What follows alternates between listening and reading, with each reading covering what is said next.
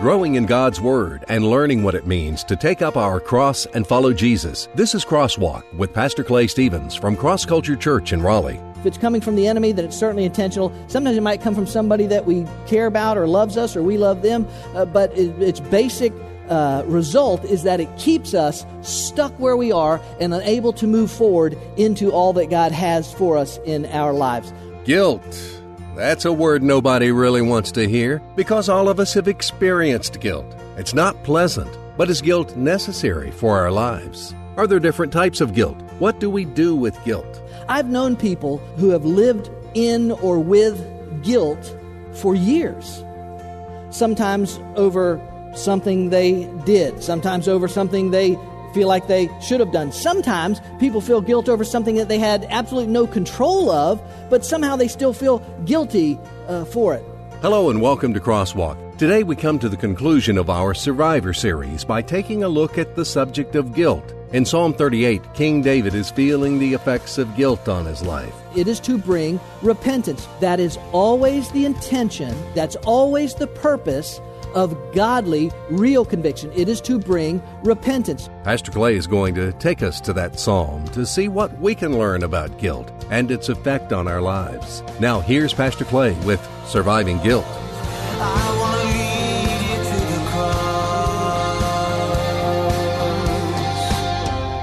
I want to say a word to you uh, today. I want to use a word today that is one of the most reviled, um, disliked words in the English language. I got your attention? it is a word that virtually every person knows the definition of and every person has experienced. The word is guilt. Guilt. Guilt uh, is a word, as I said, that if, if you're old enough, uh, virtually everybody knows what guilt is, and, and uh, virtually every person has experienced guilt in their life at some point. Something has, has happened to them, some uh, whatever. Guilt. I've known people who have, who have lived in or with guilt for years sometimes over something they did, sometimes over something they feel like they should have done. Sometimes people feel guilt over something that they had absolutely no control of, but somehow they still feel guilty uh, for it. Perhaps a person that, that survives a, a, plane crash or a, a, terrible accident or something like that, and they survive and others don't, and people feel the, the guilt. They feel they, they would describe it as guilt that they feel that they survive. So, so guilt is something that pretty, pretty much everybody has experienced. The question is do we really understand guilt? Is guilt good? Is guilt bad? Does guilt have a purpose? This is the last subject and uh, message in our Survivor series. The Survivor series comes to an end today. I hadn't necessarily, when I lay, laid it out and, and all these subjects I was coming up with, hadn't necessarily intended to end on this subject, on guilt, but it just in the whole, it just fell out that way. That's the way it turned out. And that's okay because I know that a lot of people, a lot of people can struggle with guilt.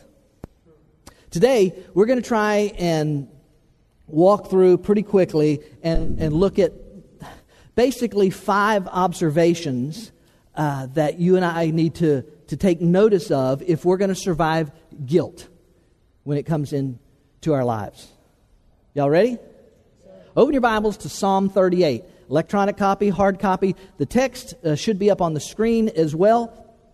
We're going to be, I'm not going to read the text up front today. I'm going to read the text as we go through these different division statements, if we look at these different observations about guilt what it is, what it's not, what's God's intention, what is other people's intention, what is it about guilt, and how do we deal it, how do we survive it? And in the economy of God, I keep saying this, I've said this throughout this series, in the economy of God, surviving something means what?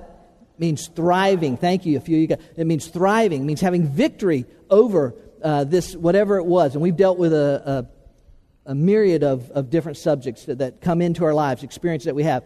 Because, as I've said also throughout this series, life throws stuff at us, right? Life throws obstacles, life throws situations, life throws uh, uh, all, just all kinds of stuff at us all the time. And so, knowing how we respond to those things, how we thrive in the midst of all of those things, not only is best for us, but it is also God glorifying. And if you're here today and you're a follower of Jesus Christ, and you would say, you know what, I know him, he's my Savior. Eh, by the way, if you're here and you're not, if you say, I'm not sure about the whole Jesus thing, thank you so much for being here, being open uh, to the possibility of what God would say to you. But if you know Christ is your Savior, your, your goal is to glorify God with your life. Whether you recognize it or think about it all the time or whatever. That, that, that's it, right? That's it, to glorify God. Ecclesiastes chapter 12, verse 13 and 14. I just quoted this somebody the other day. Now, all has been heard. Here's the, here's the sum total Fear God, meaning awe, reverence, respect for Him, and keep His commandments, for this is the whole duty of man. This is what it's about. Man, knowing Him, walking with Him, all that sort of thing. Okay, I better not get on, on that one. Psalm 38. Y'all there? Popping everywhere. Psalm 38. I'm going to start with the first division statement, which is probably going to sound a little, mm, I'm not sure about this, but uh, hang with me and we'll get to it. First, first division statement this morning. If you'd like to fill in blanks, you can do that. Guilt comes from God. Let me read uh, the first two verses of Psalm 38. O Lord, rebuke me not in your wrath, and chasten me not in your burning anger. For your arrows have sunk deep into me, and your hand has pressed down on me. Notice the personal pr- pronouns applying to God, that God is, this th- is the one who has done this thing. Guilt comes from God. Psalm 38 is the third of what are known as the, the, the penitent, penitential, penitential, penitential Psalms uh, Psalm 6 and Psalm 32 being the other two. Those three Psalms, along with Psalm 51, David's great uh, sin, uh, prayer of for, for, asking forgiveness after his sin with Bathsheba, those, those uh, Psalms make up the total encompassing uh, record that we have of, of God dealing with David and his sins. That it almost certainly was written by David. Almost certainly all three of those penitential Psalms were written by the same person, and it almost certainly is dealing with that event where, where David sinned against God uh, when he was with Bathsheba and had Uriah, her husband, killed, and all that sort of stuff. If you're familiar with the story, these Psalms are all, uh, in a sense, uh, connected, although Psalm 6, Psalm 32, and Psalm 38 are more uh, dealing with the guilt, the weight that David feels over his uh, sin. And so uh, he says, you know, God, don't, don't, don't rebuke me in this. God, don't. And so he knows that God is up to that, that God is doing something. Guilt comes from God. Now, I probably need to, to clarify because to say, make that statement, say guilt comes from God, that, that might sound a little, mm, right? Because, because we, we would say God is a good God and God gives good things to his people, right? Every good and perfect gift comes down from the Father above, right? Right? So when we say that, because we think that we, we would tend to think of guilt as a negative, and so the idea of, of God bringing that might be sometimes harsh to, to see or to, to understand or that sort of thing. So perhaps I should clarify some when I talk about guilt. There are basically two types of guilt. When I refer to kind from God, there, there is real guilt and there's false guilt. Let me just try and define these uh, for you a little bit. False guilt is guilt that comes from a source other than God. Okay? So I, I kind of misled you there at the first. Uh, not all guilt is from God. There is a false guilt, which is a guilt that comes from any source other than God. It could come from Satan, from the end. That was very dramatic. if I could time those pops just right, I'd, I would get y'all. I'd get everybody at the altar today if I could time those pops just right. It could come from Satan. It could be something the enemy uses. It could come from your spouse. It could come from your children. It could come from your boss. It could even come from yourself. But it is, it is guilt that comes from any source other than God. Its basic purpose, guilt's basic purpose, is to make you feel bad. That's the basic purpose of false guilt, to make you feel bad. It is destructive in nature. It is not, in other words, it is not profitable, it is not, not doesn't have a good intention, it is destructive in nature. I, I would say it like this, basically, that false guilt has the consequence of keeping you where you are, trapped in your mistake, your sin, and unable to move forward in your life. That is the intention of false guilt. And I say the intention, sometimes it might even, it might, depending on who it comes from, if it's coming from the enemy, then it's certainly intentional. Sometimes it might come from somebody that we care about or loves us or we love them, uh, but it, its basic uh, result is that it keeps us stuck where we are and unable to move forward into all that God has for us in our lives. Listen, we've all done it. I would dare say we've all done it. Someone has, has done something to hurt our feelings or said the wrong thing or acted in the wrong way. And we have used guilt as a weapon to make them feel bad because we want them to feel bad because they hurt us or, or they said the wrong thing or they did the wrong thing. And, and so all of us are probably guilty of having used guilt as a weapon. So, so not all guilt is, is good or real, what I'm talking about. Uh, there is false guilt. And it's false not because you don't feel it, right? You feel guilt wherever it comes from. But it's false because of that what I said there, because its result is that it keeps people where they are. It keeps them stuck where they are and it keeps them unable to move forward in, in all that God has for them. That is false guilt. Real guilt, on the other hand, is the conviction that God sends into our lives. Real guilt is the, is the guilt, or the better said, the conviction that God will bring into our lives, that, that God has this intention for. Its basic purpose is to make you better. To make you better. And notice the distinction there. False guilt make you feel bad. Real guilt is not intended to make you feel good. It's intended to make you good, to make you better.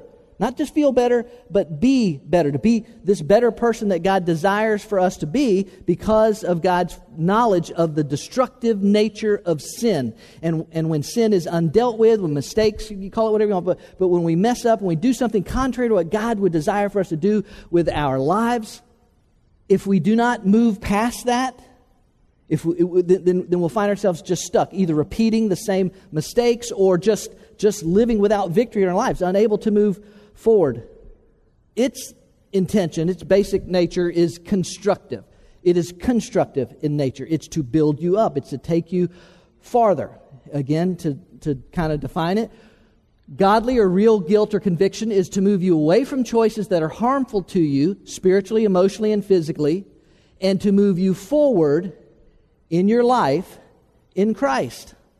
So, good guilt comes from God. Real guilt comes from God and it has an intention, it has a purpose. Uh, some of you are familiar with the story of the, the five American missionaries who went down to Ecuador 19, this mid 1950s, 1956. Five young men that uh, uh, believed that God was leading them to reach out to a, uh, a, a, very remote group of Indians in Ecuador known as the Aucas. And they reached out to the Aucas. They began making contact with them. It's a long story. It's a beautiful story. But uh, I don't have time to explain all of it, but those five young men were, were murdered, savagely murdered by the Aucas uh, there in Ecuador when they tried to make actual physical contact to reach out to them. As I said, it's, it's a beautiful long story, but as a result of what happened, some of the Aucas, within a year or two, some of the Aucas, these this very remote people that nobody had ever had contact with outside of that area, some of them began to come into a relationship with Jesus Christ some of them through the very family members of the mur- murder victims. It's, it's, a, it's a beautiful story of God's grace. But anyway, some of them began to come to a relationship with Jesus Christ. Even some of the very men that had murdered those five missionaries that day uh, along the Curaray River there in, in Ecuador. And one of the interesting things was that in conversations later, uh, these, young, these men that had murdered these five young missionaries said, said a very interesting thing. They, they, they told the people that they were talking to, it says, We knew when we murdered those men, we knew that what we did was wrong. We knew it was wrong. Now, listen, this is a, this is a group of people, this was a, uh, in, indigenous people that had no contact with the outside world. They had no concept of a Judeo Christian ethic, no, nothing to base their, the, anything on, and yet they knew instinctively that what they did was wrong. How would they know that? Because God brought conviction. He brought guilt into their lives to bring them to a place of recognizing that not what was best for them, it's not what He wanted for them, and that God had a better purpose and plan for their lives. God uses real guilt as a way to move us away from uh, something that, that's wrong or harmful or hurtful and move us towards something else. So guilt is not always bad. There is bad guilt, and I'll talk about, uh, I'll give you some things at the end of this message that if it's false guilt, some things that you need to do. But if it's real guilt, if, if it's based on on unrepentant sin in my life, then it is real. If it's real, it's from God. And if it's from God, then I need to recognize it and see what God wants me to do with it, okay? C.S. Lewis uh, famously said this he said, God whispers to us in our pleasures, He speaks in our conscience, but shouts in our pains. It is His megaphone to rouse a deaf world. I would propose to you that the pain of guilt, and I think that's a good way to describe it, the pain of guilt is God's way of saying, hey, hey, Clay, don't, uh uh-uh. uh. Don't, don't keep going that way. Turn around. Come here. Come to me. That I believe, is God's intention when he uses guilt. Guilt comes from God. Real guilt comes from God. Uh, now, let's look at the second observation this morning. Guilt affects us physically.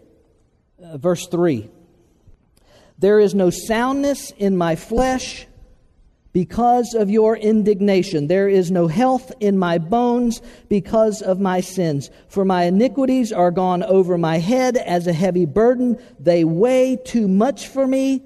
My wounds grow foul and fester because of my folly.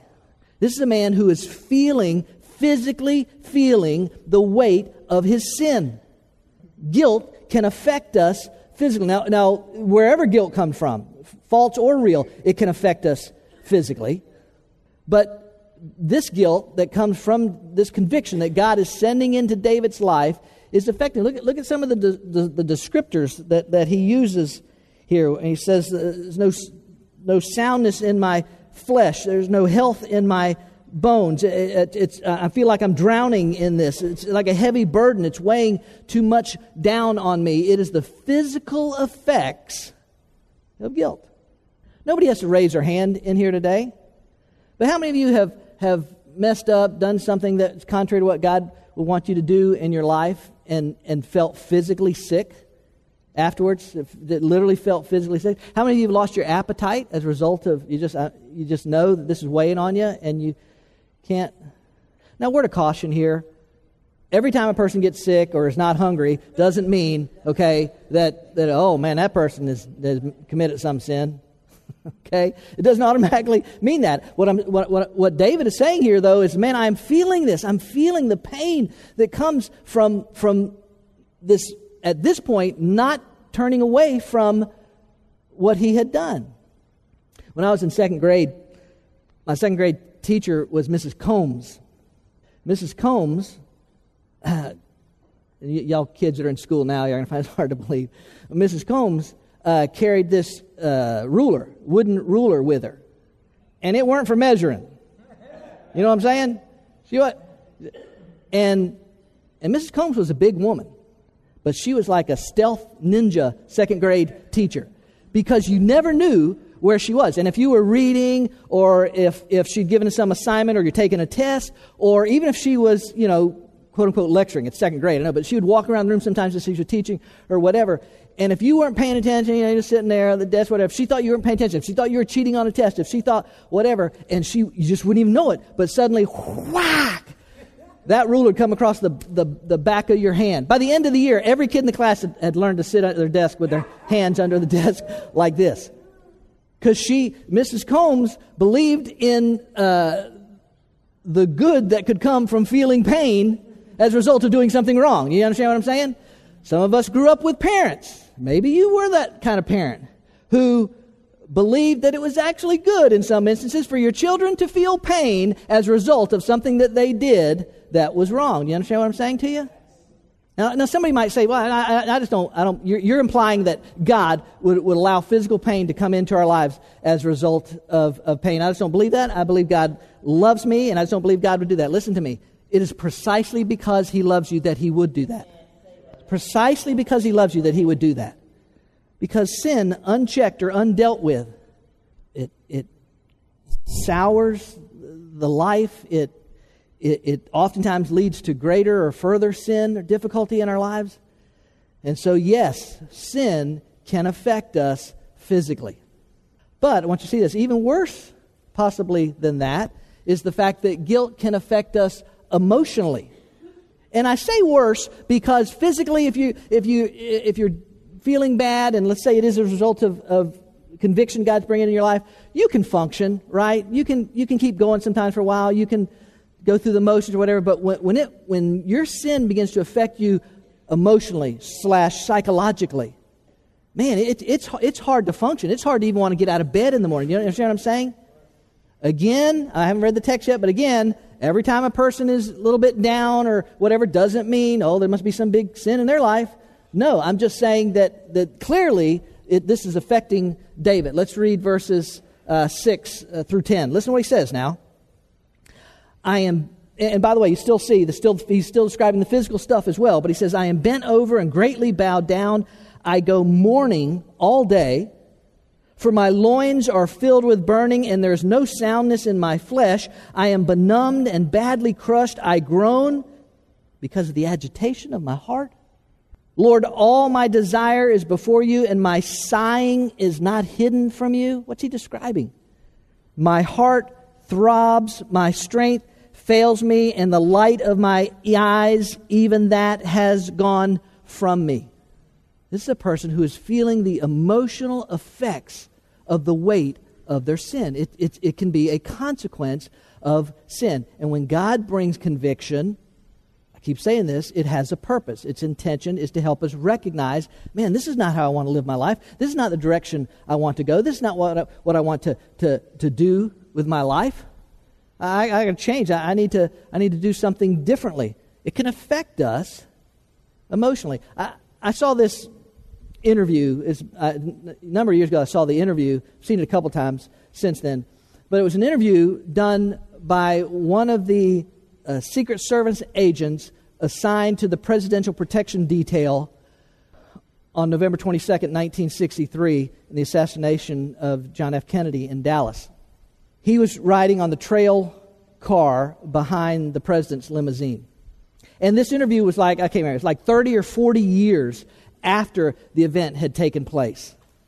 And, and, the, and you could see it on the guy's face, but he just described it as well that, that, that ever since that day, every single day of his life was consumed with the guilt of what happened that day and his inability to stop it. Now, that was, that was, that's false guilt, but the, but the point is, it, it, it just consumed him. He, I mean, he couldn't even begin to talk about it without just crying and, and just losing it emotionally and, Eh, just, you understand what I'm saying? That there's this effect that can take place as a result of, of guilt, God's conviction, what He desires to do with it through us. Recognizing emotionally, man.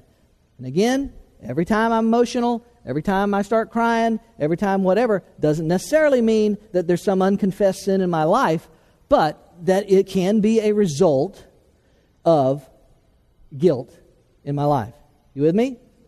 Okay. Let's look at another one. Guilt affects our relationships. Listen, this is physically, emotionally. This is one messed up dude. I mean, he is he is feeling this, right? Look at verse now. Watch what happened. Look in verse eleven. My loved ones and my friends stand aloof from my what does he call it? From my plague, and my kinsmen stand afar off. Nobody's accepting invitations to eat at the dine at the king's table right now. Those who seek my life lay snares for me, and those who seek to injure me have threatened destruction, and they devise treachery all day long. Listen, when you're, when you're in a, a position or a, status in life or whatever that other people might covet or might want or might be jealous of or might envy, there'll always be somebody that'll be trying to knock you off of your place, right? And that was certainly true of King David. His enemies were wanting to exploit his, his sinful mistake to, to their advantage. There'll always be people like that. But even, even, even the people he loves, even his friends, even his, his neighbors, even his family members, They're like, yeah, we'll see you around, David. Listen, this is the truth. People don't tend to want to be around people who are dealing with guilt.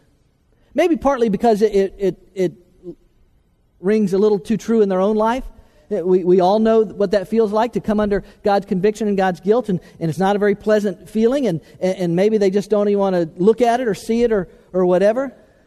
But the truth is, when God's conviction is on us and we're feeling the weight of it, it, it, it, it can be almost like this, this dark, stormy cloud over our life, and nobody wants their parade rained on. Your guilt can affect your marriage, it can affect your family, it can affect your working relationships, it can affect all of it. It's not, we'll get to some stuff, but I'm, I'm, just telling you this can be an effect. Clearly, this is an effect for David. His own family members don't even want to come around him. That's what you'll find sometimes with guilt that happens in our lives. So, then here's the, here's the fifth one today guilt is designed to bring repentance. There it is. Godly real, good guilt is designed to bring repentance. Watch what happens now. Verse 13, he says, But I, like a deaf man, do not hear, and I am like a mute man who does not open his mouth. Yes, I am a man who does not hear and whose mouth are no arguments. For I hope in you, O Lord. You will answer, O Lord my God. For I said, May they not rejoice over me who, when my foot slips, would magnify themselves against me. For I am ready to fall, and my sorrow is continually before me. For I confess my iniquity. I am full of anxiety because of my sin. There it is. In verse 18, David says, God, I, I, I did it. I, I, sinned. I sinned against you. I, I've sinned, God. I confess it. I lay it before you, God. I'm guilty. And that is the place that God has been trying to get David to since day one. That is always the intention. That is always, listen to me, that's always the purpose of godly, real conviction. It is to bring repentance, metanoia, to turn around and go in a new direction of my life. That, that is the intention of it. Something new has to happen in my life as a result of, of this what I've done. God, I, I, I have sinned. God, I've, I've done this thing. And now a person is in position for God to take us, as He's done many times in my life, and pick us up and dust us off and say, okay, my child, let's go. Let's move forward into what I have for you and, and for your life. Let's, let's move on to everything that, that I had planned for you from the very beginning. It's designed to bring repentance. Listen, let me bring a couple things up uh, for you to see uh, today on the screen. There's a story of a kid named Jimmy. Jimmy was having trouble pronouncing his R's, so his teacher gave him an assignment. She gave him this sentence. Says, Robert gave Richard a rap in the rib for roasting the rabbit so rare. Because he's having trouble saying, saying words with an R. Right? Can y'all say that out loud with me? Robert gave Richard a rap in the rib for roasting the rabbit so rare. She said, Jimmy, I want you to, I want you to repeat that several times a day, every day, and, and we'll help you get over these R's. And so a few days later, uh, she approached Jimmy. She said, Jimmy, how's it going? He says, going great, teacher. Uh, I'm doing well. She said, how you doing with the sentence? I don't have any problem with the sentence whatsoever. She said, well, Jimmy, repeat the sentence back to me. And this is what Jimmy repeated back to her. Bob gave Dick a poke in the side for not cooking the bunny enough. you see what happened? Jimmy got around his problem, but he wasn't any better. You understand? He wasn't any better. He still couldn't say the R word. And what I'm saying to you, ladies and gentlemen, is for you and me, human beings, male and female, young, old, middle aged, black, white, pink, polka dot, rich, poor, educated, uh, the, the, the problem that we have sometimes is we have a problem saying the R word, repenting saying, God, God, I did this. I, have I've made excuses. I've put it off. I've, I've said this. I've done that. I've pointed at other people. I've blamed them. I, I, I've said this is that. But God, I've done this thing. As he says in Psalm 51, it's me. I've sinned and done this thing in your sight, God. That is the purpose of, repent, of, of guilt, to bring repentance, to get us to turn around and go in a new direction. Okay. Let me, let me uh, let me some clarify some things for you of what, what, where we're really trying to get in this thing. Regret is being sorry mentally. That's what you find in 1 Samuel 15, the story of King Saul. When Samuel came to Saul and he says, God's taken the throne away from you because uh, of your because you've not done what God has told you to do. And Saul, Saul regretted what he had done. Saul regretted that he had not listened to God. But that's not enough, ladies and gentlemen. No, re- regret is, is, is basically uh, being sorry about it uh, mentally. Remorse is being sorry mentally and emotionally. Judas, the one who took 30 pieces of silver to betray the Savior of the world, felt bad. Later, he felt bad for what he had done. He, he said, This man hasn't done anything wrong. He, he felt bad. He acknowledged he'd done wrong. He felt bad for what he'd done, but that's not enough either, ladies and gentlemen. It's not regret. It's not remorse. That's not where God's taken us. God's taken us to repentance. Repentance is being sorry mentally, emotionally, and volitionally. Volitionally, by, by uh, desire and design, I'm going to change. I'm going to act differently. Yes, I did this, or I acted that way, or I blew it, or, or uh, I, I'm having trouble with my temper, or I, I get, you know, whatever it is. Repentance means not only do I acknowledge that I've done it, not only do I feel bad that I've done it, but I'm going to do something about it. I'm going to change. That's repentance. And that's where God is trying to get us. Listen to me. If you want to move beyond that, when it's godly conviction and guilt, and you want to move beyond it, this is when guilt comes into your life, especially, particularly when false guilt comes into your life. But when guilt comes into your life, the, the result being how it keeps you where it is. It keeps you, it doesn't, it's not designed to set you free, it's, it's designed to make you feel bad. Listen, you may have to, and I would encourage you, if you struggle with, with guilt in your life, I would encourage you to think about possibly saying something like this. Just, just to, when, when it happens, all right? To just say something like this. And it's just, I, I, no, I reject these feelings of guilt and will not receive them into my life. I have been forgiven, therefore I will act like I am forgiven. I will not insult God by acting like His grace is not enough. And when you struggle with, with, with guilt, when you won't set yourself free from it after God has already, that's essentially what you're saying. That God's grace is not enough in your case. And I will not allow myself, the devil, or any person to put the weight of guilt on me because Jesus nailed all of my sins to the cross. I claim John 8:36, so if the Son makes you free, say it. You will be free indeed. Free means free, and that's what free means. Freely means the Son sets you free, you shall be free indeed.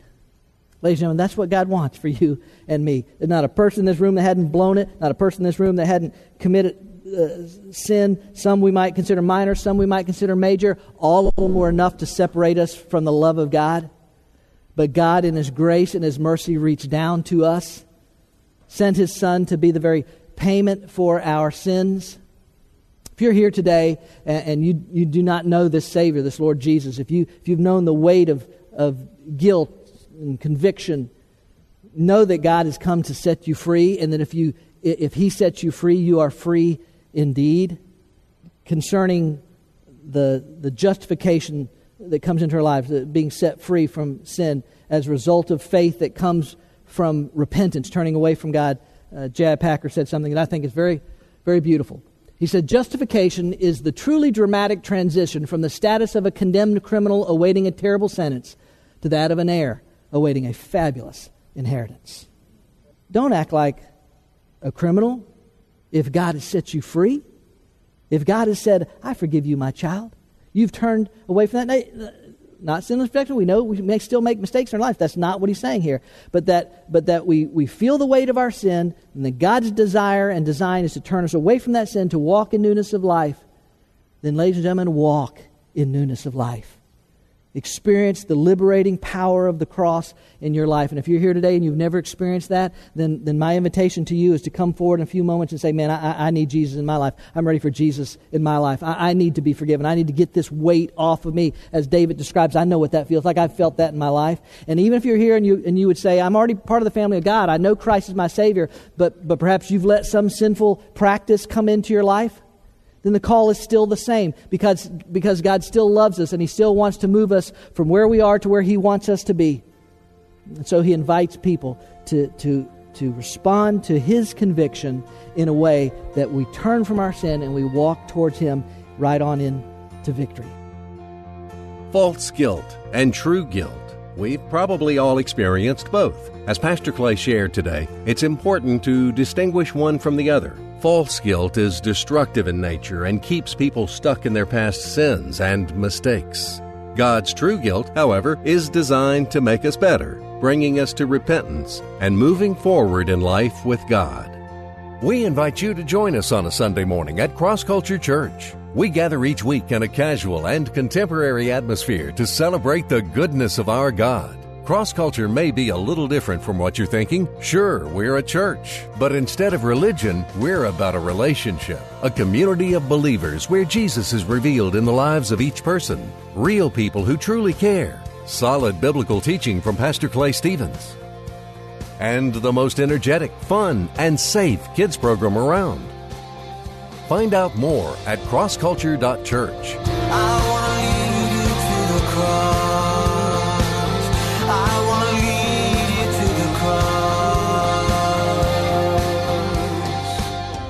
Cross Culture Church in North Raleigh, taking the cross to our culture and taking our culture to the cross.